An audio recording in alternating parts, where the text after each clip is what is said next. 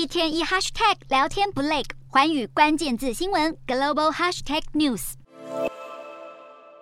中国经济下滑趋势并没有因为中共二十大开局而得到缓解。习近平顺利迈入第三任期，习派人马掌握党国机器，习近平全面掌权的态势，正是地位巩固。但是人民币汇率及股市价格却双双大跌，就连影响中国经济发展的房地产都快保不住，住房贷款利率也出现惨跌的状况。中共二十大才刚开局不久，中国经济却弥漫着疲软的迹象，资金快速往外润，国内房地产投资更出现大。窜逃的现象，经济泡沫化的风险增加，恐怕将带来中国社会不稳定。今天的国际新闻评论要来谈谈，外界评估中共二十大的经济发展大都不抱任何希望，会如此悲观的原因是中国房地产市场存有崩盘的可能性，进而冲击金融银行体系的稳定。房地产一直以来是中国经济的重要指标，会出现泡沫化吗？中共会采取什么对策来因应呢？这对整体经济将会带来什么影响？先来说说近期中中国热议的新名词叫做“润学”，所谓的“润”是英文 “run” 的谐音，被中国网友广为使用，用来隐晦跑路的意思。言下之意就是受迫于国内政治、社会及经济的不确定性，许多人选择润逃出国外。然而，为何近期“润学”会成为网络流行用词？无非是因为习近平持续掌权的中共二十大，各种不稳定的国内风险正在攀升，生怕习近平将会展开二次文革，许多人只好。选择润来避险，连带资本与资金也出现润出去的现象。金融服务业是相当敏感的产业，不但牵动着整体经济发展，也深受市场景气的影响。过去以来，中国在人口红利的优势之下，全球经济仍仰赖中国市场力量。金融投资创造出许多具竞争力的商品交易，成了中国内需市场的重要发展引擎。不过，迈入中共十九大中后阶段，国际情势丕变，尤其是美国大举对中国采取贸易战，进而衍生出科技战，将中国排除在全球化供应链之外，导致资本外逃，让国内资金流动转弱，同时也促使中国金融市场趋于不稳定。投资客的预期心理反映出浅碟式的市场行为。中国过去拥有国际热钱的涌入机遇，金融市场的需求与供给相当活络。无论是股市买卖进出的热度，或是房地产投资的动能，可以说创造出许多致富的成功典范。不过，也是因为获利的预期出现。疲软，许多投资客不但抽离资本大外逃之外，更有人不抱任何希望，认赔杀出，大量出售资产。这从上海豪宅近期暴跌四十趴便可窥知市场反应，更不用说其他地方，甚至有抛售潮的迹象，